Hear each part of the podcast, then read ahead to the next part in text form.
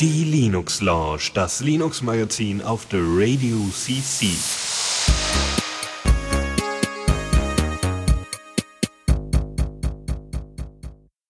Einen wunderschönen und herzlichen guten Abend hier zur Linux Lounge. Und diesmal ist der Philipp nicht dabei, sondern der Lukas. Guten Abend. Ja, du Ich- ja, ja.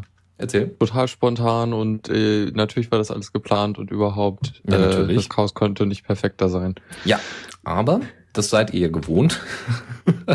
Oder wart ihr gewohnt? Nee, seid. Und deswegen äh, wollen wir in dieser Tradition auch weiter fortführen, weil wir sind ja ein Traditionsunternehmen inzwischen. Na, kein Unternehmen, ein Traditionsverein. Fast wie ein Schützenverein. Weil, das wisst ihr vielleicht noch nicht, aber Ende diesen, von diesem Monat, am Ende dieses Monats, also 29. November ist das, feiern wir unseren Geburtstag. Da wird es noch einen Blogbeitrag zu geben. Und da werdet ihr nochmal ausreichend informiert, was wir da alles planen. Und das wird wahnsinnig, fantastisch genial. Und äh, naja, da seid ihr natürlich herzlich eingeladen. Zuzuhören, wie immer. Wie immer. Ja, ja, dürft ihr, dürft auch, ne, also dürft auch, wenn ihr ganz lieb fragt, dürft ihr auch mitmachen. Also so richtig mitmachen. Also klar, nicht nur Chat, ne, sondern äh, äh, gucken wir mal. Ja, es wird sich eine Sendung Jo. finden, wo ihr unterkommt. Gut. Also wir, wie, die letzten Jahre eigentlich wollen wir wieder einen Sendemarathon machen und äh, mehr oder weniger den ganzen Tag äh, Programm bieten. Richtig. Ähm, und das aber besonders vorbereitet. Also jede Sendung hat so ein Special für sich und zwischendurch wird das mal unterbrochen von ein paar schönen Melodien. Gut. Äh, Details dazu dann in, der, in den späteren Sendungen, die noch folgen werden. Äh, wir werden dann mal beginnen mit, äh, sagen wir mal, der einzigartigen ersten Rubrik. Neues aus dem Repo. Und da haben wir ein bisschen was zusammengesammelt. Unter anderem äh, haben wir da in erster Linie, ich muss ja hier mal ein bisschen mit dem Mikro und so weiter, das ist ja alles, das geht ja alles gar nicht hier, so, sonst sehe ich ja nicht mal, was ich hier vorlesen soll, beziehungsweise vortragen soll. Und zwar, du machst ja hier deine E-Books äh, wahrscheinlich auch mit Kalibre, oder? Ja, öfters. Also ich habe das auch mal eine Zeit lang gemacht. Also designtechnisch müssen sie da noch mal irgendjemanden, der da Ahnung hat, äh, dran, finde ich. Weil ich brauche keine Mega-Buttons, erstens. Und zweitens, äh, naja, also Mega-Buttons. Mega-Button. Ja, das wäre auch wieder ein schöner. Ja, äh, die sind halt oben in dieser komischen, sind halt in dieser komischen Leiste oben und die sind halt riesig. Ja, also für ein Touchpad perfekt, aber ich habe kein Touchpad, das ist ein Laptop. Und gleichzeitig sind halt alle andere Elemente echt klein. Das ist äh, Ja. ein interessanter Widerspruch. Ja, vor allem auch diese Icons sind meiner Meinung nach ziemlich pottenhässlich. Also das, das ist wie, weiß ich nicht, ich habe da mal ein GIMP was zusammengewerkelt und am Ende des Tages kam da mal das raus. Ja, ist auch nicht Mhm. besonders schön. Nun gut. Ähm, also Calibre 2.9 ist draußen und äh, Calibre, das muss man ganz ehrlich sagen, ist eines der Open Source Projekte, die am aktivsten derzeit äh, entwickelt werden. So oft wie wir jetzt in der Linux Lounge schon neue Calibre-Versionen vorgestellt haben, Respekt an die Entwickler, also trotz der Design-Fails. Äh, Ich behaupte, Firefox ist aktiver, aber gut. naja, die haben aber auch ein fest eingeschriebenes Team und ich meine, die haben auch noch eine Foundation und so, die haben den ganzen Überbau da und Calibre ist da, glaube ich, irgendwie so ein bisschen hm, allein auf weiter Flur. Naja, gut. So, also, äh, was sind denn jetzt die großen neuen Features? Jetzt nicht riesig, aber wir haben Fußnotenerkennung drin. Ja, das ist, äh, das ist äh, wichtig. Also ich finde es tatsächlich wichtig, aus dem Grund, äh, dass erstens das EPUB-Format wohl diese Fußnoten inzwischen hinzugefügt hat und ähm, dass ich für meine persönliche sozialwissenschaftliche Recherche gerne mal PDFs benutze und äh, da natürlich solche Fußnoten immer hilfreich sind. Ja, dass man die mal Oh. sich angucken kann. Also das ist schon sehr schön. Ja, Fußnoten sind gut. Mhm. Ähm, ich meine mich auch zu erinnern, dass, äh, dass ich weiß gar nicht, irgendwie, ja, irgendwie war es, in irgendeinem Kontext habe ich schon mal Fu Fußboden mit E-Books gehört. Keine Ahnung, das, das ist total sinnvoll. Okay. Ja, nee, also doch, das ist, das ist deswegen sinnvoll, weil sie machen immer so Querverweise, also sie, äh, wa- was jetzt dieses, Er- diese Erkennung angeht, sie zeigen das in einem separaten Fensterteil. Was halt, wenn du das ganz normal über deinen, über, über Kalibre selbst auch liest, dein PDF, und du deine Fußnoten außen rechts hast oder links, wie auch immer, ähm, dann ist das schon hilfreich, weil da sind die ganzen Zusatzinformationen, ja, da, so wie bei, so wie bei der Wikipedia immer die Quellen angegeben sind mit Einsen, die dahinter stehen und so. Hm, Ist das dann auch so, dass er dann irgendwie, du scrollst über einen Text und dann erscheinen die äh, ähm, Fußnoten, die halt für den Text relevant sind? Ich weiß nicht, ob das jetzt unbedingt mit Scrollen passiert, aber äh, zumindest, dass du äh, das, wie gesagt, in einem separaten Fensterteil hast, ja, wie so eine Sidebar. also, so wie es für mich aussieht, zeigt er halt nicht alle Fußnoten gleichzeitig an, sondern nur die, die, gerade auf der Seite sind. Alles Oder, oder du klickst drauf und dann siehst du es da unten. Ja gut, alle macht ja auch nicht so wirklich Sinn, ja, Ja, also ja. ja, klar. Okay, äh, dann ansonsten haben sie das ähm, Scrollen mit dem Maus Mausrad äh, schon mal verbessert im Cover-Browser. Ja, hast du dir dann deine Covers für deine E-Books in so einer schönen Bibliotheksliste, damit das auch optisch was hermacht. naja, also und äh, das ist schon mal verbessert worden, damit das nicht so ruckelt. Da gab es wohl vorher Probleme.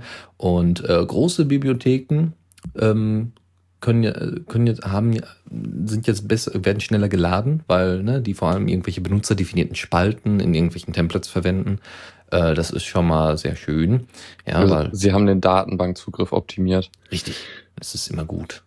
Ähm, und sie haben noch zwei Fehler behoben, die sicherlich die Leute von Ubuntu äh, sicherlich gerne sehen. Und zwar gab es irgendwie Probleme mit Unity's Global Menu. Ja, das ist ja oben links, wo sie dieses File, mm, Edit und so weiter drin haben.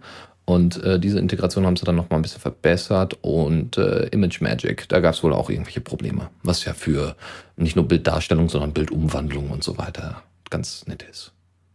Schönes Kommando. Äh, also, ja, schönes Tool. Das äh, zu Calibre. Gehen wir mal zu einer anderen Disto. Äh, von Triskel hast du sicherlich auch schon mal gehört, oder? Äh, sagt mir jetzt direkt nichts. Ähm, Bestimmt haben wir mal drüber geredet. Das hat so ein schönes gekräuseltes Logo. Und Triskel ist irgendwie so ein bisschen wie das hippe Debian, habe ich so ein bisschen das Gefühl. Das ist von der ähm, äh, hier Free, Free Software Foundation und äh, basiert auf Ubuntu. Und man hat einfach mal alle proprietären Zeugsanteile rausgeschmissen. Ja? Ähm, Triskel 7.0 ähm, Belenos heißt das. Und Belenos ist der keltische Sonnengott. Was natürlich total genial ist, weil Oh, wir Ich haben mag- unsere Recherche gemacht. Ja, also, naja, die Seite, von der ich das hab, hat die Recherche gemacht. Ah, das tut mir leid.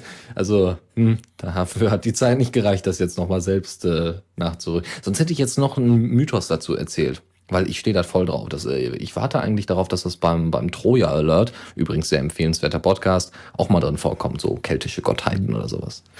Naja.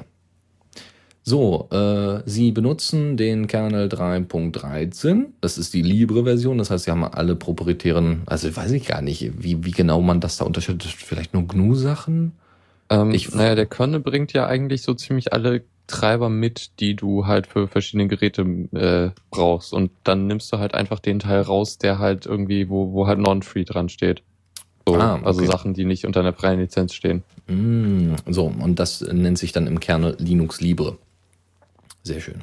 Äh, Sie benutzen GNOME 3.12 Fallback, also sind da aktuell bei, basieren auf Ubuntu 14.14. Äh, 14.14, 14, doch, 14.14? Hm, 14.12 Die wahrscheinlich. 14, 14.10. 14.10. 10, so. ja. Ja, meine Güte. Was diesen letzten Monat rausgekommen ist. Genau. Und sie benutzen A-Browser 33, was eine Fire, was so ein bisschen wie Iceweasel ist, äh, was glaube ich auch noch mal da ist. Nee, nee, äh, Icecat ist da. Und äh, A-Browser ist äh, in der Version 33 und ist auch so ein Firefox-markenfreies Mozilla-Zeugs-Ding äh, und kann halt, das ist ganz cool, Triskel selbst, die Distro selbst bietet eine Plattform an, wo man äh, freie Add-ons runterladen kann. Also ausschließlich freie GNU-Zeugs. Sachen, ähm, was ziemlich cool ist, weil damit hast du natürlich äh, die ultimative Macht über deine Add-ons, die du so dir rein speicherst in deinen Firefox. Ja, dann haben wir noch äh, das, die ganze DVD, also das ganze Image ist 1,5 Gigabyte groß und es gibt sogar eine für die Kinder, für die kleinen Kinder bis zu 12 Jahren gibt es sogar noch eine Sugar Toast Edition. Und wer Sugar nicht kennt, das ist eine spezielle Oberfläche für eben Kinder bis zu 12 Jahren, die ähm, damit äh, gut rumhantieren können. Das ursprüngliche Projekt ist von der von den Leuten von A Laptop per Child Foundation, die gesagt haben, wir brauchen ein einfacheres Interface. Ja, wir können jetzt da nicht den Leuten auf einmal GNOME, die GNOME Shell vorsetzen oder ein KDE oder so, das ist alles viel zu viel. Außerdem muss es ja auch noch mal ein bisschen Platz sparen. So, weiter geht's. Und zwar äh, haben wir noch Cinnamon. Ja, wer kennt's nicht? Das ist die, die GNOME Fork, die aber mehr Windows-artige, also so zum Standard-Desktop mit dazugehört und vor allem bei Mint eingebaut worden ist oder bisher, glaube ich. Nee, nicht ausschließlich bei Mint. Manjaro hat das Ding nämlich auch. Ähm, wie gesagt. Kannst auch unter Arch installieren. Genau, deswegen. Ne? Manjaro äh, ist ja Arch-based. Und äh, das hatten wir letzte Woche schon, by the way. Oh, Entschuldigung. Ja gut. Ähm, dann nur ganz kurz. Es ist schneller. es braucht weniger Speicher äh, und, und hat einige Bugs gefixt, wie immer. Okay, aber ich hatte gerade vorhin noch nachgeguckt. Aber gut, das kann in der Eile natürlich mal überblickt, äh, übersehen worden sein. So, dann äh, kommen wir mal zu etwas, was ihr höchstwahrscheinlich nicht hattet, nämlich Black Lab 6. Ist auch eine Doch. Distro. Nee. Hm. Was? Wer? Oh. Nein, nein, nein, hatten wir nicht. Mm, mm. Mach mich hier noch wahnsinnig, doch. Mach mich hier noch wahnsinnig. nee, Black Lab 6 äh, hat ein sehr schönes Logo, nämlich ein Labrador. Ja, also jetzt nicht irgendwie eine Meth-Küche oder sowas, ja, wo man jetzt eher gedacht hätte, hm, passt zu Black Lab, aber nein, Abkürzung für Labrador. Wie süß. War vorher eine, eine X-Face-Based äh, Distro oder beziehungsweise ist basierend sowieso auf Ubuntu, in dem Fall jetzt 14.04. Ähm, und äh, wie gesagt, ist jetzt vor kurzem erst released worden. Äh, ist jetzt umgestiegen von X-Face auf Norm 3 und hat eigentlich an sich selbst jetzt nichts besonders, nichts besonders herausstechendes, ist nur hervorgegangen aus dem OS 4 Projekt und äh, hat eine verbesserte Performance für GNOME 3 mit einigen Extensions und Launcher äh, und einem Launcher auf der linken Seite. Und das heißt, sie haben einfach die GNOME Shell um einige Kleinigkeiten erweitert, wie sie sich denn so den normalen Desktop-User da vorstellen, der auch mit einer GNOME Shell klarkommt. Ähm, ganz nett, wohl sehr stabil und vor allem etwas für den normalen Einsatz ganz normal an einem heimischen Rechner. Auch erfreulich. Ja. Okay, ähm, was ist denn da irgendwie so der Hintergrund der Distro? äh, jenseits von Labradoren. Soweit ich weiß, ist es, äh, wie gesagt, ist es ist einfach nur die, die, die Begrifflichkeit und es ist hervorgegangen aus dem Bereich, äh, aus der Distro OS 4, die es mal gab. Und äh, die haben, glaube ich, auch eine Commercial-Version, wenn mich nicht alles äh, täuscht, die sich aber auch nur geringfügig unterscheidet. Und Black Labs soll in erster Linie, ne, da ist dann äh, klar, wenn es eine Commercial-Version gibt, ist dann natürlich auch eine Firma hinter und die hat eher das Ziel, auch äh, einen ordentlichen Desktop für Betriebe, so mittelständische oder kleine Betriebe anzubieten, so dass du mit dem ganzen UEFI-Scheiß nicht mehr rumhantieren musst, was sehr schön ist. Ja, also so das, was Canonical okay. eigentlich auch macht, beziehungsweise noch stärker machen sollte, ähnlich wie das, Red Hat es machen sollte. Das sind hohe Ziele. Also ich habe letztens von Leuten gehört, die ihr, ihr äh, ThinkPad mit, äh, mit einer Linux-Installation gebrickt haben. Wow. Also ja. da, da gibt halt einen Bug in deren UEFI-Implementierung mm. und wenn du halt das Update nicht einspielst, dann äh, ja, dann ja, deswegen halt machen, nicht mehr. Deswegen machen die das vorher, ja. Also die sagen, hier, wir nehmen die Bestellung auf, aha, so können wir beim ThinkPad das, äh, ne, wissen, wie das einzurichten ist mit dem UEFI und hauen das dann erstmal schön auf die Laptops drauf, ohne dass eben die Firmen selber anfangen, das rumzubricken. mhm. Ja. Und soweit ich weiß, kann man das auch nur über Windows installieren, das äh, UEFI-Update. Äh, naja. Irgendwo muss man halt anfangen, ne? Naja, gut, aber obwohl es gibt inzwischen auch schöne, wer es noch nicht kennt, ein alternatives BIOS, das ist nämlich Core Boot. Und das soll äh, inzwischen schon deutlich mehr Support haben. Einige bei uns aus dem Labor, also hier aus dem lokalen Hackerspace in Bochum, äh, die arbeiten auch dran. Und das ist äh, sehr erfreulich und sehr schön zu sehen, wenn sie dann ihren Laptop aufschrauben, um dann äh, die Teile fürs BIOS rauszunehmen. Weil wieder irgendwas gebrickt worden ist. Naja, gut, das dazu. Ähm, jetzt kommen wir noch zu einer bösen, bösen Suchmaschine. Ihr wisst ja, ich bin ja jetzt kein großer Freund weder von Chromium noch von Chrome noch von Google. Aber wir müssen ja auch mal hier so ein bisschen Gegengewicht aufzeigen. Und es gibt eine russische, ähm, ja, eine russische Suchmaschine namens Jandex, äh, die ist auch ziemlich groß und hat auch eine ähnliche Stellung, äh, nicht nur von den, von den Diensten, die sie noch anbietet, sei es Mail, sei es Maps, sondern auch grundsätzlich von der Stellung her in Russland oder sagen wir mal eher Osteuropa hast du eine sehr, sehr hohe Stellung von Yandex, ja, so alte Sowjetunion ungefähr.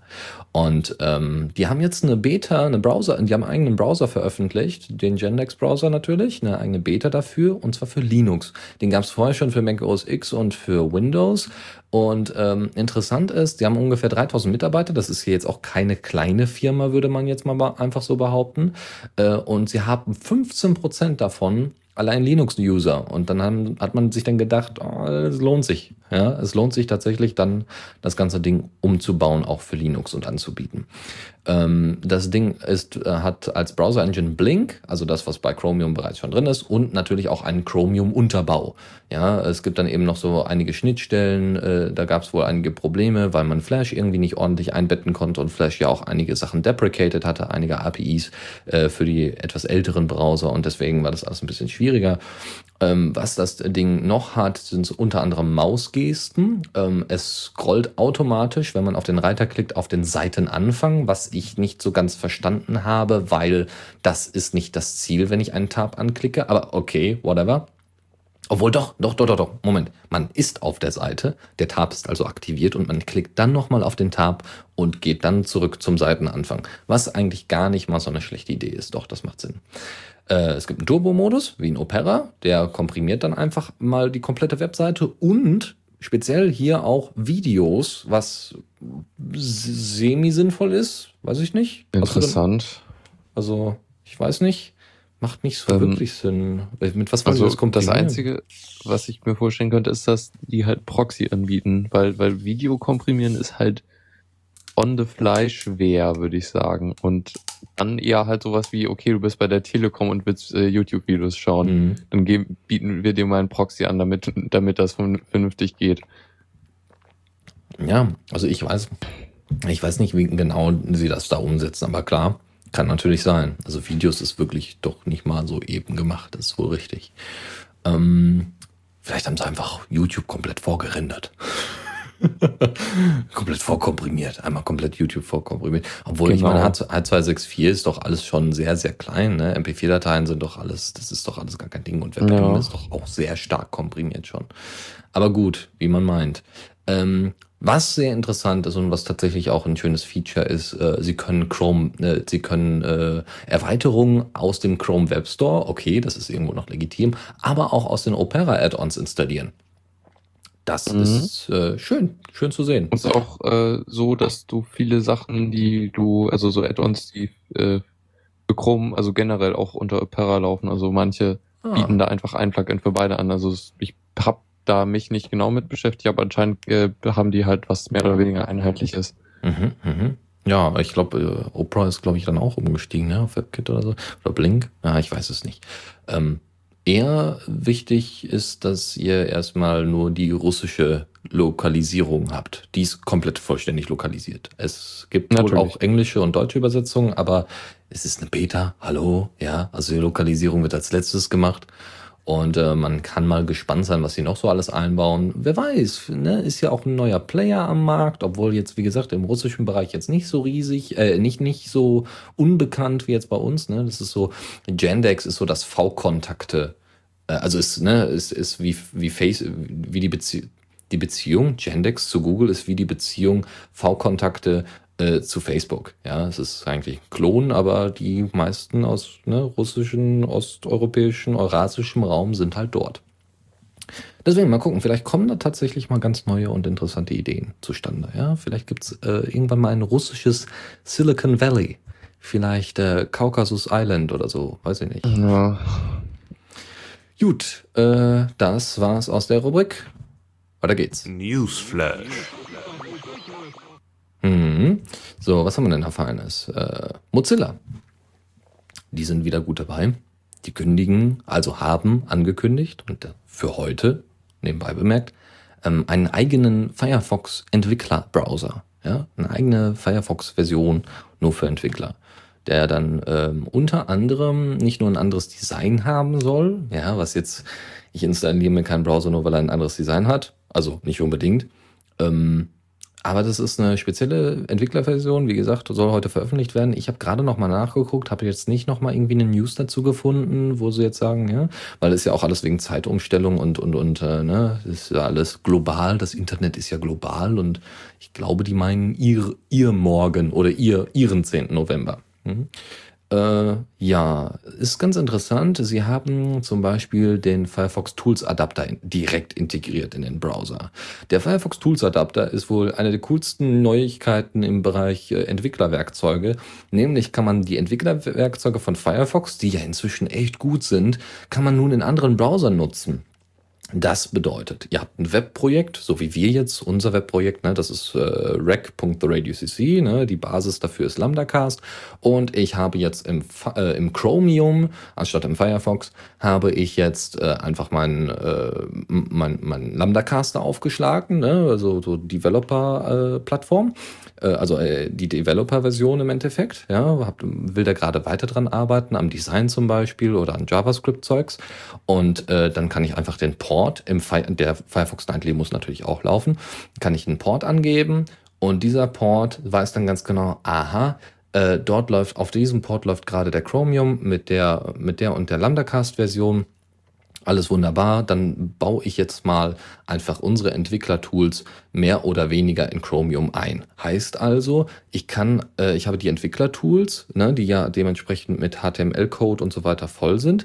Ich kann mit der Maus darüber gehen und die, während ich mit der Maus dort drüber gehe, wird auf dem Chromium zum Beispiel kleine Fähnchen angezeigt, welches Objekt ich denn da gerade habe. Und dafür benutzen sie ganz normal eigentlich die Blink- bzw. WebKit-Anzeige, diese äh, Fähnchen. Die kennt man auch aus den bereits äh, vorhandenen äh, Chrome-Entwicklertools. Ja. Und das ist ziemlich cool, weil das funktioniert nämlich auch auf mobilen Geräten. Ja, das heißt, du packst einfach mal lockerflockig dein Android-Phone an und hast dann zum Beispiel Firefox oder Chrome äh, auf, den, auf deinem Android und machst genau dasselbe und kannst dann eben gucken, wie verhält sich das wie, ja, und kannst dann Sachen drin verändern und so weiter. Das ist total genial.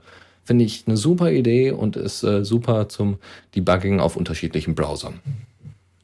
Okay, ist interessant. Ähm, ergibt natürlich Sinn, wenn man halt in diesem, also nur, nur mit dem einen Browser, der, ähm, na hier mit dem der Development äh, Tools da gut zurechtkommt und so und dann halt irgendwie schon die anderen Browser testen möchte, aber halt nicht wirklich da irgendwie die anderen Tools sich angewöhnen will und so. Genau, genau. Ne? Also und äh, weil Firefox ja auch ähm, allerlei bietet. Ja, es ist ja jetzt nicht so, als würde Chromium nichts bieten, ne? aber weiß ich nicht, man hat sich da jetzt dran gewöhnt und deswegen ist es natürlich super, wenn man da Firefox wird in Zukunft höchstwahrscheinlich mehr, auch deswegen ist es wahrscheinlich auch äh, so, dass sie auch so ein Web-IDE äh, entwickelt haben. Das wird so die Entwicklungszentrale für Web-Apps überhaupt. Nicht nur, weil sie besonders schnelles JavaScript und so weiter haben, sondern weil sie auch äh, Web-Apps ja natürlich für ihre Firefox OS brauchen. Ja, ganz klar. Und äh, das kannst du ordentlich debuggen da drin. Das ist alles echt, echt dufte. Das muss man echt mal sagen. Ja, gut. Also genug der Euphorie. Angucken, ausprobieren und äh, wie gesagt, sollte in den nächsten paar Stunden sicherlich veröffentlicht werden, vielleicht dann aber auch erst morgen, also für uns ja. morgen.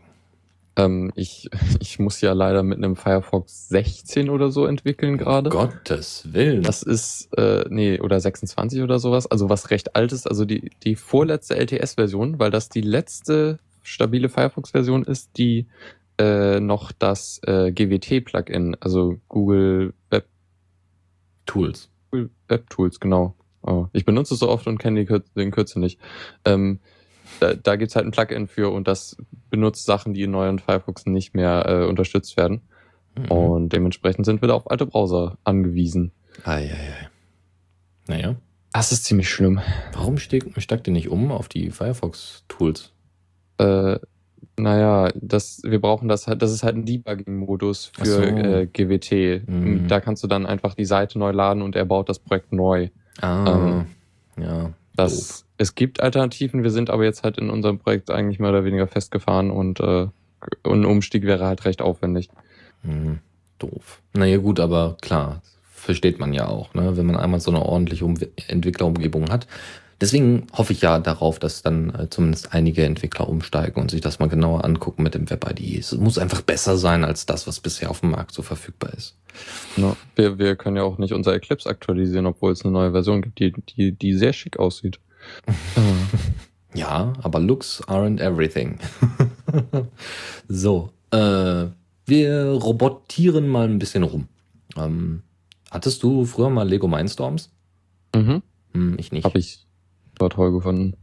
Ich habe die. Und ja, dann, dann, dann, dann kam ich Uni Uni und konnte damit richtig spielen. cool. ja, ich hatte nur die, die, äh, wie heißen sie? Ähm, nicht Mindstorms, sondern äh, Spybotics oder Spybots oder sowas. Das waren so kleine. Konnte man die auch programmieren? Ja, mehr oder weniger. Also die hatten, das war eigentlich nichts anderes als fern, so, ein- so ein äh, fernbedienbares äh, kleines Ding, was so, so, wo du halt Sachen dran bauen konntest, ja. Ähm, das heißt, du konntest da irgendwie einen Haken dran bauen und konntest dann irgendwie Kamera oder sowas noch dran bauen. Habe ich natürlich alles nicht gemacht, sondern irgendwann habe ich einfach mal alle Sachen abgebaut und wusste dann nicht mehr, wo die Sachen waren. Aber das war halt wie so ein, wie so ein kleines RC-Fahrzeug, ne? Und äh, ja, man konnte da dann irgendwie mit einem besonderen Anschluss und so weiter am Rechner mit spezieller Software, die natürlich nur unter Windows lief, äh, konnte man dann früher da ein paar Sachen einstellen. Das war quasi, naja, so die kleinere Version, also die, die sehr, sehr kleine Version von Mindstorms, ja, also einfach nur ein bisschen rumspielen. Aber gut, äh, das dazu. Ähm, weiter geht's. Es geht um Open Roberta. Äh, Roberta ist äh, vielleicht bekannt. Also ich habe bisher noch nicht von gehört, kann aber sein, dass es mal irgendwie in Medien oder vor allem so Maker Fair oder sowas vielleicht ein bisschen äh, größer geworden ist. Und zwar ist es vom Fraunhofer Institut eine Insti Initiative gewesen, um relativ einfach Kindern und Jugendlichen beizubringen, wie man Roboter programmiert. Und das Kernstück des Ganzen war Roberta Lab. Und Roberta Lab war das Programm, womit man dann eben Lego Mindstorms EV3-Roboter programmieren konnte. Relativ einfach. Also ne, einfach so Sachen anbauen. So ein bisschen wie, wie heißt denn es nochmal? Das weißt du bestimmt, lieber Ähm, Lukas. Also das Standard äh, Lego Mindstorms De Development Kit, das ist, glaube ich, ganz ähnlich so mit Clicky Bunty. Das Mhm. muss man aber auch für viel Geld kaufen. Richtig, und das ist der Vorteil jetzt in dem Fall. Äh, in Zukunft ähm, so, hat das Fraun Fraunhofer Institut gesagt, wir machen daraus Open Roberta und ähm, veröffentlichen den Code und lassen es dann den Leuten selber äh, zur Verfügung stellen, beziehungsweise dass sie es selber auf dem heimischen oder schulischen Server aufsetzen können. Das Ding ist nämlich, soweit ich das gesehen habe, irgendwie eher webbasiert. Also muss ich mal nachgucken. Also sie haben irgendwie einen Server, der das wohl alles irgendwie, wo man das einfach aufsetzen kann. Oder beziehungsweise äh, das Fraunhofer Institut hat es selber bei sich auf dem Server aufgesetzt und gibt halt allen anderen Schulen, äh, die bei diesem Projekt mitmachen, die Möglichkeit darauf zuzugreifen. Äh, wie gesagt, in ungefähr einem, also im kommenden Jahr soll die Software in, unter einer freien Lizenz veröffentlicht werden und äh, soll dann eben auch nochmal äh, weitergeführt werden. Also es ist jetzt nicht so, wie mir das manchmal bei Facebook vorkommt, die open sourcen irgendwas und lassen das dann mehr oder weniger brach liegen. Ja, ähm, bei Open Roberta soll es tatsächlich sein, dass da die Entwicklergemeinde auch wachsen soll. Ja, das heißt, es sollen mehr Leute eingestellt werden. Google hat da eine Million Euro reingeballert. Also da kann man schon ein bisschen was mitmachen, denke ich. Wow. Ja, finde ich auch.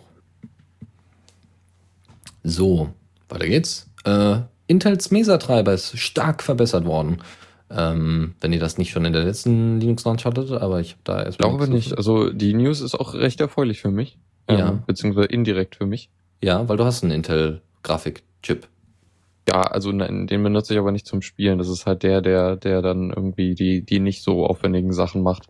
Mhm. Ähm, ich kenne aber zwei Leute, die zufällig, zufälligerweise mit mir Dota spielen, die Intel-Chips dafür benutzen. Mm. Okay, ja, die werden sich auf jeden Fall freuen. Der Patch ist nämlich schon geschrieben, nur noch nicht fertig äh, veröffentlicht in der Form. Ähm, also folgendes, sie haben ihn in, in der Form stark verbessert. Äh, das, ne, es gab ja immer einen Unterschied zwischen dem Windows-Treiber und dem Linux-Treiber. Der Linux-Treiber war einfach lahm, also relativ lahm im Bezug zu Windows. Und dann haben sie mal, hat dann irgendein User mal geguckt, äh, was ist denn genau, wo das genaue Problem lag. Und ich muss ganz ehrlich sagen, dass ich mit dem Begriff des Hardware-Samplers jetzt nicht so viel anfangen kann, weil ich nicht genau weiß, was das bedeutet. Hast du vielleicht eine Idee, Lukas? Hardware-Sampler? Bei Treibern, Äh. bei Grafikkarten? Bin mir nicht ganz sicher. Ja gut, okay, lassen wir das, aber im, im Kern lag es wohl da an diesem Punkt. Ich habe leider, wie gesagt, keine, keine Ahnung, wo es da genau hakt. Ähm, so, und dann haben sie dann rausgefunden, okay, wir müssen dann da wohl mal ein paar Sachen umstellen. Und dann haben sie einen Patch dafür geschrieben, der Typi. Und dann haben sie mal getestet, wie das denn, wie das denn auf die Performance schlägt. Und das kann sich meiner Meinung nach wirklich sehen lassen. Ähm, 17 bis 25 Prozent schneller Left 4 Dead 2 spielen. 16 bis 20 Prozent schneller Counter-Strike Global Offensive spielen und Leitzmark bis zu 60 fucking Prozent. Leck mich in eine Tüte. Also das ist schon, das ist schon, äh, also da, äh, da wurde was gemacht, würde man sagen, oder? Jo, auf jeden Fall. Ähm, hatte auch irgendwie mal auf einem älteren Notebook, da, da, da, da war das unter Linux recht schlecht, so, also die Performance grad, wurde gerade irgendwie mit der Zeit schlechter, das fand ich recht komisch und unter Windows war es noch so okay, da konntest du halt noch irgendwie 2D-Spiele ganz gut spielen. Ja, also wer die, wenn eine gute Frage kommt, dann wahrscheinlich in den nächsten, ne, kommt halt in den nächsten, nächste Version des Mesa-Treibers im besten Fall, wenn jo. sie das ordentlich debuggt haben. Das so. dauert halt wahrscheinlich noch ein bisschen. Genau. So, jetzt machen wir mal hier ein bisschen, bisschen Funding-Werbung. Und zwar gibt es die Seite ind.ie, also Indie. Und äh, das ist mehr oder weniger eine Foundation oder ein Zusammenschluss äh, um das Projekt von SyncThing, was wir schon mal präsentiert haben und was ich auch aktiv nutze, wenn auch, dass es einige Probleme mit sich bringt, immer noch und immer noch nicht so ganz ausgereift ist. Deswegen war ich hoch erfreut, als ich hörte, Njam, njam, njam, njam. Es gibt eine, äh, eine Crowdfunding-Kampagne dazu, beziehungsweise eine Spendenkampagne, äh, damit das in Zukunft deutlich besser flutscht mit SyncThing. SyncThing heißt inzwischen übrigens nicht mehr SyncThing, sondern Pools. Ähm, was ganz witzig ist, weil die, es gibt äh, jetzt schon Projekte von Indie, ne, von denjenigen, die die Crowdfunding-Kampagne da starten und SyncThing auch entwickelt haben, also Pulse. Und es gibt Pulse. Auf Basis von Pulse, also das ist hier, das hatte ich vergessen zu, aus, äh, noch, noch auszuformulieren, SyncThing ist nichts anderes als BitTorrent Sync, nur open sourced. Äh, mehr oder weniger. Ne? Also, ja, so. Und ähm, auf Basis von Pulse gibt es noch ein weiteres Projekt, das nennt sich Heartbeat und das ist nichts anderes als ein Peer-to-Peer Social Network auf Basis von Pulse. Und dann gibt es noch ein Projekt, was Heartbeat und Pulse mit einbindet und das ist Waystone. Und Waystone ist, äh, ist sowas wie ein Pod für Heartbeat. Das heißt, ihr habt ein Peer-to-Peer-Netzwerk, das ihr zu, zu einer gewissen Weise zentralisiert, so ein bisschen wie ein Diaspora-Pod und ne, Waystone und äh, könnt dort die Peer-to-Peer-Verbindung aufrechterhalten, was ziemlich cool ist. Sie sammeln inzwischen 100.000 äh, Dollar ein, haben bisher 52.000 Dollar. Sieht euch schon mal gut aus. Ja, also so sieht irgendwie nach der, ja, 52 Prozent. Ja. Deswegen, also ich, äh, ich, ich bin äh, hoch erfreut über solche Anwandlungen mhm. und hoffe natürlich, dass sowas da mal durchkommt. Aber bin natürlich auch immer so ein bisschen, ja, wir warten mal ab, wie das denn so wird. Ich hoffe mal, dass ja. wir das ordentlich umsetzen. Also solange also, das SyncThing ordentlich läuft, alles super. Die haben irgendwie diverse Projekte, das finde ich ganz interessant. Ähm, das hatten wir, also wir hatten letztes Mal über das Projekt Phoenix gesprochen, was so der, der die, so ein Klon von äh, Apple Swift, der, der Programmiersprache, die sie letztens vorgestellt haben, sein soll. Und das ist halt auch unter deren Dach irgendwie. Mhm. Okay. Finde ich recht interessant. Ah, also ja. Down Open Source Alternativen ist ja nur erfreulich, ne? Ja, mal schauen, was daraus wird. So. Weiter geht's. Und zwar kommen wir jetzt zur einzigartigen Zockerecke. Ja, und da haben wir erstmal zwei Updates, die wir, oh nee, drei Updates in dem Fall sogar, die wir veröffentlichen dürfen. Und zwar, äh, Factorio hat ein Update bekommen. Das ist alles irgendwie noch in der Beta. Das ist auch die Version 0.11.1 und hat jetzt, äh, Factorio ist nichts anderes als eine Art Wirtschaftssimulation und Aufbaustrategie. Alles in Top-Down-Manier, aber mit leichten 3D-Elementen, also sehr simplen 3D-Elementen, aber ganz hübsch irgendwie, so ein bisschen im Retro-Stil, ja, so, so 90er Jahre, so, man hat gerade so angefangen mit 3D-Objekten, so ungefähr. Man guckt von oben auf das ganze Geschehen, das wirkt so ein bisschen ähnlich wie, ne, wie so eine Aufbaustrategie-Geschichte und du baust halt deine Firma auf in Sci-Fi, ja, also du du musst halt wirklich so ein so eine ganze Walzwerkstraße zusammen basteln äh, und, und äh, dann Schienenverkehr legen und so weiter. Und auf einmal kommen irgendwelche feindlichen Roboter und du musst sie abwehren. Also es ist, äh, ist nicht schlecht und äh, wie gesagt, ist derzeit noch leider noch nicht über Steam verfügbar, ist aber wohl, soweit ich weiß, auch bei Steam Greenlight, so äh, zumindest in Startlöchern. Factorio heißt das. Ja, äh, ein weiteres Update ist Stunt Rally 2.5. Hast du Stunt Rally mal gespielt? Nee, sagt mir gar nichts. Ist ein, ähm, ja, ein Simulationsspiel für Rennen, also Autorennen. Ich habe es äh, gestern noch mal kurz ausprobiert, weil ich die News gesehen hatte und vorbereitet hatte und äh, habe da mal reingeschaut und es ist, ach, es ist schlecht.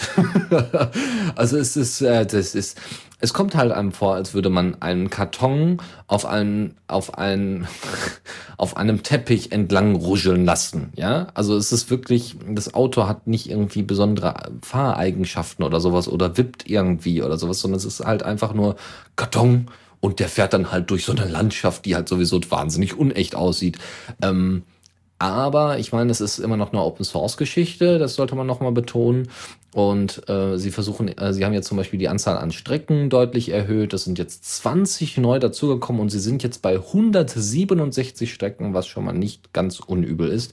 Sie haben fünf neue Szenarien, unter anderem äh, Surreal, Stone, Space, Alien und Black Desert. Äh, das sind, glaube ich, bestimmte Spielmodi, die noch äh, hinzugefügt äh, kommen. Und sie haben ein, ja, jede Strecke hat jetzt ein drei Zeichen langes Präfix, damit man es besser in der Übersichtsliste sehen kann. Ja, damit man auch weiß, hm, was spielen wir denn heute? Ja, und dann kannst du das halt in dem Chat sehr, sehr gut mal kurz eingeben. Das ist wunderbar. Das ist eigentlich eine sehr schöne Idee. Ähm, was haben wir noch? Ein, ein Replay-Raster äh, gibt es nun einen Button äh, zum Umbenennen von alten Aufzeichnungen. Also man kann auch während des Spiels Aufzeichnungen anlegen, ähm, neue Herausforderungen und Championships, die man machen kann und neue, dichtere Flüssigkeiten, ja, wie Lava oder Eis, ähm, die dann ähm, ja, die dann im Spiel mit verfügbar sind. Ne? Also mitten ins Spiel dann reinrutschen. Das ist ganz witzig. Was haben wir noch? Äh, noch eine verbesserte GUI und noch einen verbesserten Editor und natürlich die üblichen Fixes. Ja, und ein Spiel, was ich besonders mag, ne, das ist das dritte Update für diese Rubrik, äh, nämlich Interstellar Marines. Warum mag ich das? Es ist grafisch wahnsinnig eindrucksvoll für so ein Spielchen. Interstellar Marines ist so ein Sci-Fi First-Person-Shooter, ja, ihr wisst ja, First-Person-Shooter, das ist so mein Ding, ähm, wo ich ja immer noch nach einem guten sehe. Interstellar Marines bedient dieses Bedürfnis nur geringfügig, aber es befriedigt es zu einem gewissen Teil, immerhin. Wie gesagt, optisch sehr ansprechend, wenn man es dann hochstellt. Ähm, dazu atmosphärisch, ja. Hätte ich nicht gedacht. Das Spiel ist echt atmosphärisch. Man ist halt so ein Sci-Fi-Soldat und läuft dann da halt in einem Sci-Fi-Umgebung rum. Das heißt, du hast dann irgendwie äh, irgendwelche Katakomben, wo du durch musst und Roboter rennen auf dich zu. Ja, es gibt auch einen Singleplayer-Modus, den man im Koop spielen kann und solche Geschichten. Das ist ziemlich cool. Äh, natürlich auch gegeneinander. Capture the Flag haben sie jetzt noch nicht drin, aber so allerlei Modi sind schon drin. Und bei äh, Version 14 haben sie dann nochmal äh, nicht nur das Menü ein bisschen aufgeräumt, sondern noch einigen anderen Kram verzapft, äh, dem man ähm, unter anderem äh, mehr Singleplayer-Modi hinzugefügt, die es noch so gibt. Ja, derzeit kann man es eben für 17 Euro bei Steam holen. Ich habe es irgendwie mal, ich weiß gar nicht, ach ja doch, äh, jemand hatte mir das mal geschenkt, netterweise. Und da habe ich mich nochmal ganz, ganz doll bei äh, ihm Gedanken bedankt, weil das äh, war echt, echt eine schöne Sache. Doch, das ist, das, das, das kann man gerne mal ausprobieren und das macht Spaß. Aber es ist halt langsam für einen Shooter. Ja, also man läuft halt sehr langsam und man muss sehr lang, lange warten, bis, äh, äh bis äh, das Gewehr nachgeladen ist und solche Geschichten. Okay, das dazu. Äh, ja, genau. Es gibt noch ein bisschen AI, ist verbessert worden und äh, die Roboter sind etwas flinker und schneller und angreifender. Ja, also es gibt auch so einen Modi, wo halt nur Roboter rumlaufen, die sich auch gegenseitig beballern, aber auch auf einen zurennen. Dann kann es dann halt sein, wenn man dann rumschießt, dass sie einen hören und zu einem hinrennen und dann hast du dann da fünf Roboter, die du dann irgendwie abknallen musst und das ist äh, mit Aufwand und äh, ein bisschen Stress verbunden. Vor allem, wenn das Licht auf einmal ausgegangen ist. Äh, wie gesagt, Atmosphäre hat das Spiel auf jeden Fall. Ja. Äh, hast du eigentlich ein neues Spiel? So irgendwie mal jetzt so vor kurzem irgendwie dir mal reingetan, mhm. was ausprobiert? Ja, aber da würde ich erst, erst nächste Woche drüber reden. Mm, ein Teaser, ein Cliffhanger. ja, ich muss noch ein bisschen mehr spielen, dann kann ich es besser reviewen, wobei es echt gut ist. Ja, mm. und äh, die letzten beiden anderen Sachen, darüber kann ich noch reden. Äh, ja, einmal bitte. das, äh, das, wo letzte Sendung so etwas abrupt auf, aufgehört hat mit Kauf Transistor, es ist super. und äh, ja, dann, dann, dann hat Faldren die Webseite mit Flash geöffnet und dann war die Sendung zu Ende leider. Oh, das war aber fix. Ja, okay. Ja, nee, äh, kann ja noch mal kurz irgendwie vorstellen, so Transistor, äh, kauft es. äh, macht echt viel Spaß, so ich hatte ziemlich, ziemlich viel Spaß damit. Also ich habe das Spiel, glaube ich, jetzt zweimal durchgespielt. Ich habe alle Achievements. Ähm, und ja, ähm, das ist so, das ist von den Machern von äh, Bastion, wer das nicht kennt. Mm, das kenne ich, das habe ich durchgespielt. Ja. Das war total niedlich, weil die Erzählerstimme genau. total genial ist und ja, jegliche Übersetzung wäre fatal gewesen. Ja, haben sie ja auch nicht gemacht. Gleich, Untertitel. Glücklicherweise, ja.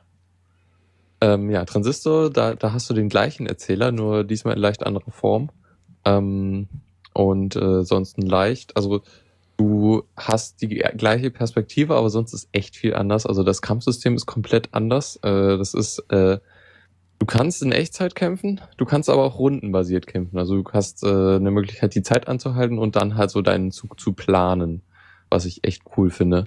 Und äh, du läufst halt rum und äh, kannst, äh, also das Ganze ist so eine so eine ja Welt, in der du halt sehr viel so ähm, du kämpfst gegen einen Prozess äh, so gesehen, aber so in der echten Welt so und so. Das, das ist so ungefähr das, was ich von der Geschichte verraten kann und will. Ähm, und du sammelst halt so Funktionen, mit, die halt im Grunde deine Angriffe sind. Und mhm. die kannst du dann halt auch noch beliebig kombinieren, was halt echt viele Kombinationsmöglichkeiten hat. Und da habe ich mich auch zu Genüge ausgetobt. Und äh, ich glaube, ich habe eine ziemlich starke Kombo gefunden. Mhm. Ja.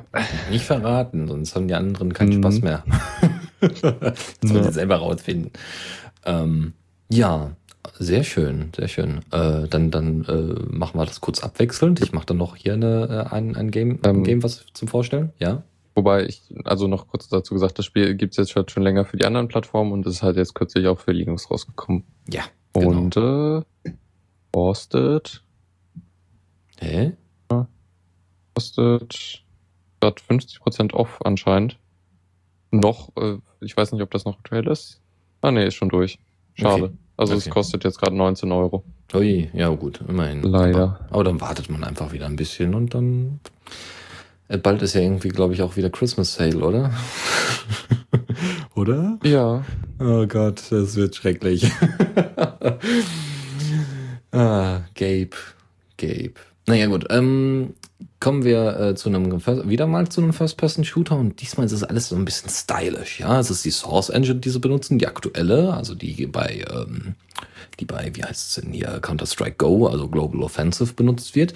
Mm, und äh, da haben sie jetzt versucht, das Ganze mal so ein bisschen in eine sehr filmartige Form zu kriegen mit dem First-Person-Shooter. Das heißt, du kannst halt Zeitlupe und so einen Scheiß machen und das sieht halt genial aus und fällst dann irgendwelche. Also ich hab's, äh, der Trailer sieht ganz cool aus, ja, weil sie, also sie spielen erstmal eine Sekunde ab, also ein, eine Sekunde, aber deutlich minimiert in der, äh, in der, in der Geschwindigkeit.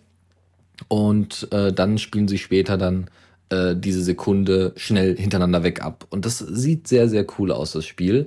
Äh, nennt sich ähm, Double Action Boogaloo und ist kostenlos verfügbar auf Steam natürlich und äh, auch für Linux unter anderem, aber auch für Windows. Und das sieht, das sieht voll nett aus. Also ich werde werd mal mir das mal angucken, was das denn so hergibt. Aber das ist jetzt, wie gesagt, vor kurzem auch für Linux veröffentlicht worden. Ja, wenn es kostenlos ist. Ja.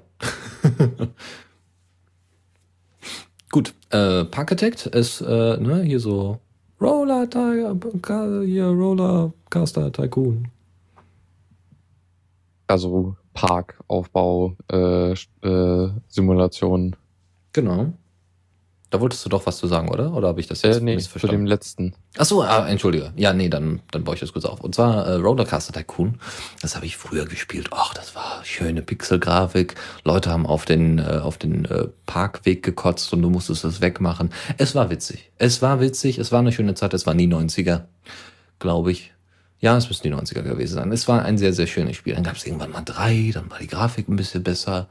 Aber dann hat man es auch irgendwann mal wieder verloren. Aber es hat wahnsinnig Spaß gemacht. So, und äh, Parkitect ist das in schöner Grafik und noch mit einem bisschen anderen Spielmodis und so weiter. Aber genau das. Und vor kurzem für Linux veröffentlicht worden. Was ebenfalls wieder erfreulich ist, ja, weil Rollercoaster Tycoon gibt es bisher nicht für Linux, soweit ich weiß. Gut. Viel Spaß beim Freizeitpark aufbauen. Ja, Trailer sieht auch nett aus. Ist, ist so ein bisschen Polygon-Grafik. Mhm, genau. Ja, dann haben wir noch War Thunder, was eins von diesen MMOs ist, die so, ja, also es hat äh, vor allem ein, es ist vor allem ein äh, Flugzeuge äh, Shooter Simulationsding sie. Ähm, allerdings haben sie irgendwie letztlich letztens auch die die die so so mit Panzern und sowas mit reingebaut. Ähm, ich habe ein bisschen das äh, Flugzeuge-Ding ge gespielt und ist eigentlich recht nett so. Also es ist ganz interessant, weil du halt sehr viel, ja, musst halt irgendwie wirklich so Fliegetaktiken anwenden, so wie, wie, wie äh, weiche ich dem Gegner aus, wenn der hinter mir ist und so, oder wie, wie schaffe ich es, hinter ihm zu bleiben und so Geschichten. Mhm. Das ist schon, schon ganz nett. Es ist halt ein MMO, dementsprechend hast, musst du halt irgendwie Level aufsteigen, du musst ganz viel spielen oder halt Geld ausgeben. Ähm, Oder also beides. Free-to-Play äh, Geschichten.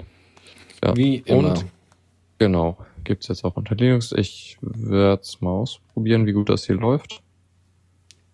Aber sonst, ja, eigentlich bin- empfehlenswert, wenn, wenn das interessant ist für Leute. Ich bin ja nie wirklich warm geworden mit MMOs, muss ich ja ganz ehrlich sagen. Ich habe mal World of Warcraft tatsächlich für ein paar Level Ähm, gezockt und das war jetzt nicht spannend. Und, Das äh, ist halt, es ist kein RPG. Es ist, ach so. Ach so. du, du, du, du fliegst halt mit anderen Leuten Flugzeuge. Das, Ach so. das Ja, ist so das das MMO-Ding. Und du kämpfst halt gegen Ah. andere mit, also und, und halt so größere Schlachten mit vielen Flugzeugen. Ah ja, ja, ich ver vergesse das immer. Ja, MMO heißt nicht automatisch MMORPG, ist richtig, ja. Jo. Da hast du natürlich vollkommen recht. Was ich mal empfehlen kann, ist Star Wars Galaxy. Star Wars Galaxies. Ach, das war cool, aber nur weil ich Star Wars Fan war und das, äh, da war das, das war echt äh, so so 30 Tage oder so war, waren das zwei Wochen Test äh, Test Subscription. Ach, das war schön, ja. Naja, okay.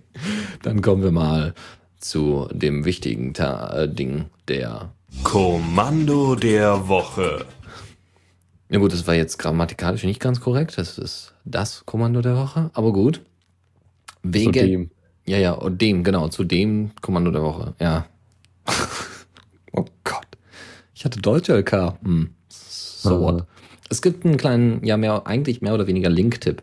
Äh, der werte Rainer, glaube ich. Ja, genau. Der werte Rainer hat auf äh, Diaspora bzw. Geraspora doch mal rausposaunt, was man denn mit Wget alles so anstellen kann.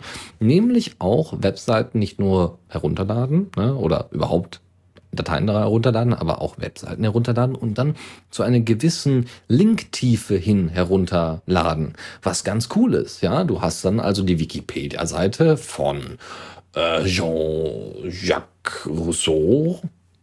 Ist er überhaupt Jean-Jacques? Ist egal.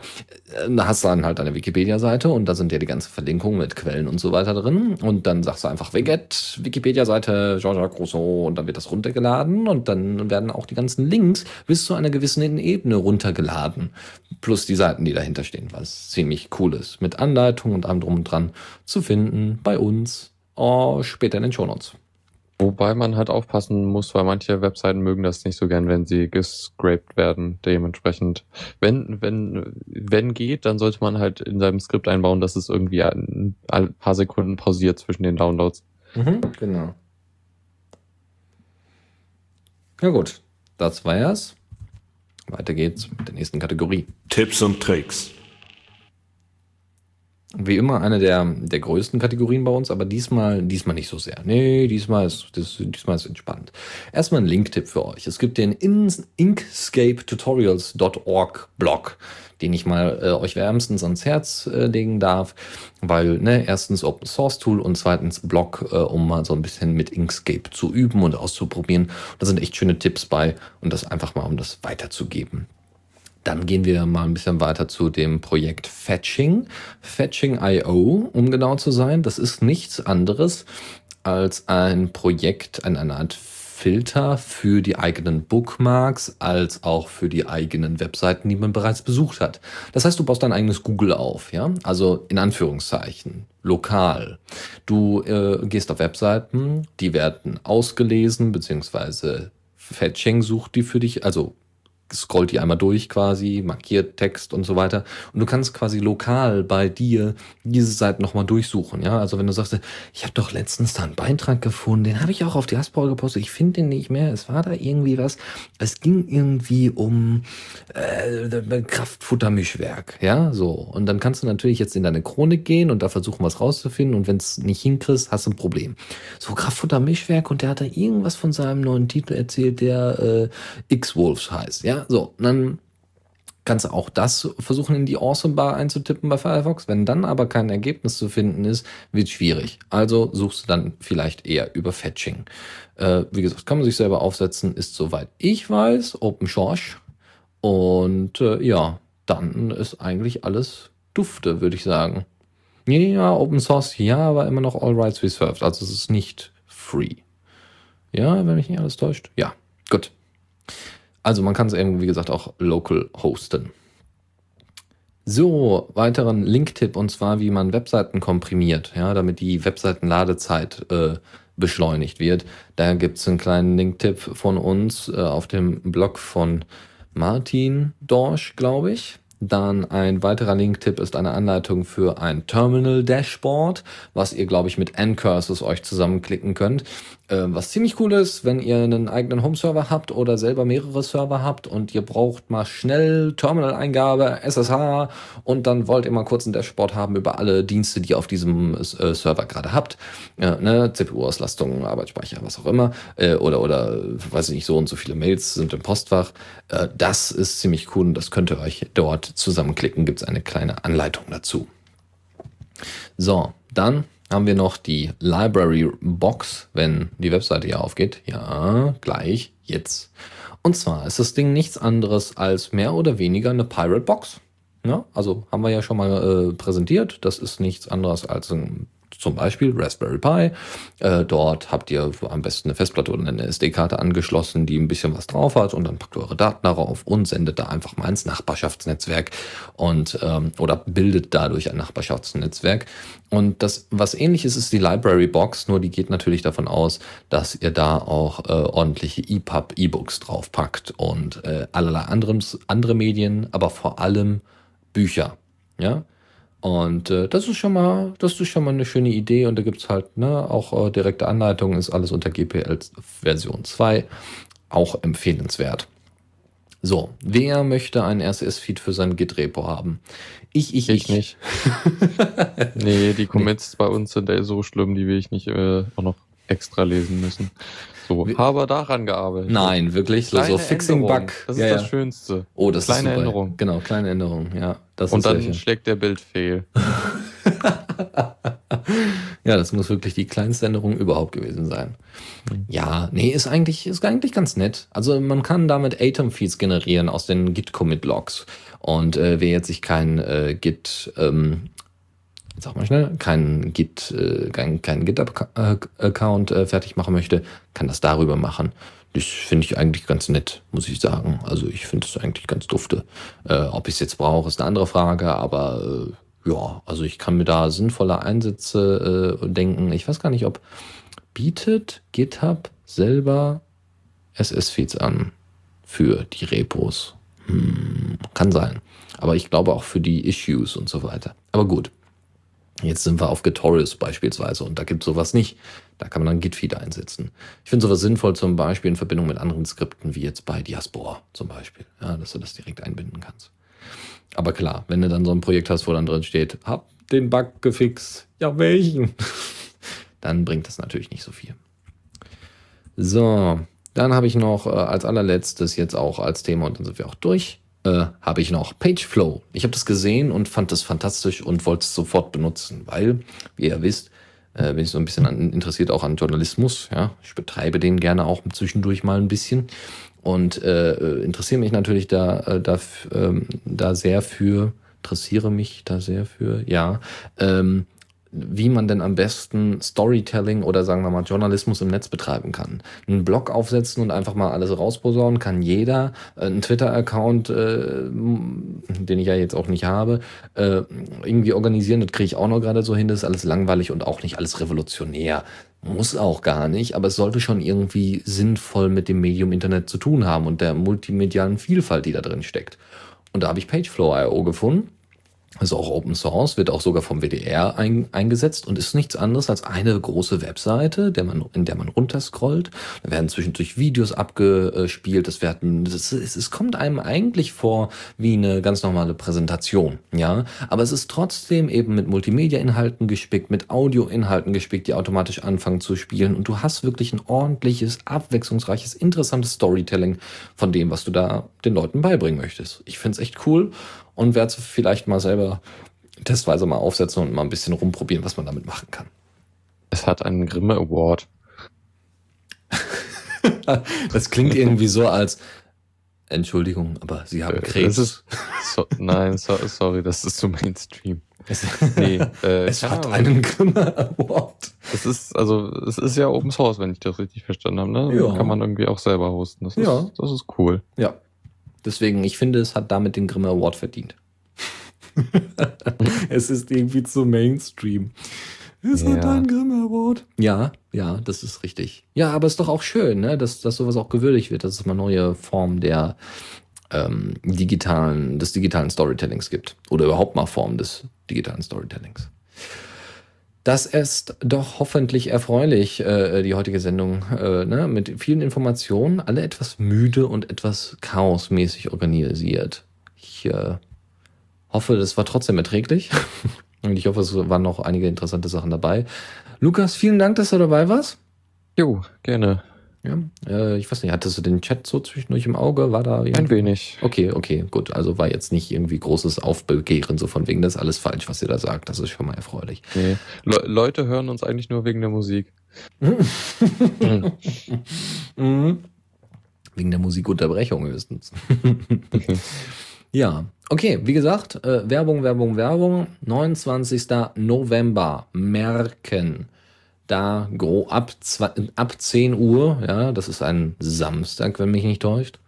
Ab 10 Uhr geht es da rund und ihr seid herzlich eingeladen. Wenn ihr, ihr könnt uns übrigens nochmal, nochmal gesagt, sehr gerne helfen. Wir suchen noch die Highlights unserer eigenen Sendungen, wenn, oder beziehungsweise eure Highlights. Wenn ihr Highlights gefunden habt, ähm, innerhalb unserer Sendung, weil ihr mal eine alte Linux Lounge Folge gehört habt oder sonst irgendwas, dann markiert die doch einfach per Kommentar bei uns auf dem äh, rec, ja, rec.theradiocc. Dort könnt ihr äh, oben steht, ne, sucht mit uns Favoriten, einfach da draufklicken. Da, dort gibt's eine kleine Anleitung, wie ihr das macht. Das ist wirklich total simpel, aber man muss vielleicht erstmal ein bisschen drauf kommen, wie man das äh, am besten umsetzt. Und dann kommentiert einfach mal fleißig bei uns im Podcast-Portal. Wir kriegen dann eine Mail, schalten das frei und binden das dann später in unseren Geburtstag ein. Ne? Wir haben auch selber schon ein bisschen gesucht, aber es ist natürlich schöner, wenn ihr selber auch Sachen findet, die euch gefallen haben oder die bei euch ein Schmunzeln, ein Lachen, ein Augenverdrehen ausgelöst haben. Wunderbar. Weinen ja. geht auch. Weinen? Oh, wow. ja, das wären krasse Momente. Obwohl doch, doch, das kann ich mir gut vorstellen. Zum Beispiel bei dem, was jetzt kommt. Vielen Dank fürs Zuhören. Die Shownotes findet ihr auf theradio.cc zusammen mit dem Mitschnitt und dem RSS-Feed der Sendung. Solltet ihr Ideen oder Themen für uns haben, dann schreibt uns einfach an kommentar at theradio.cc. Wir freuen uns immer über konstruktive Kritik zur Sendung. Bis in einer Woche.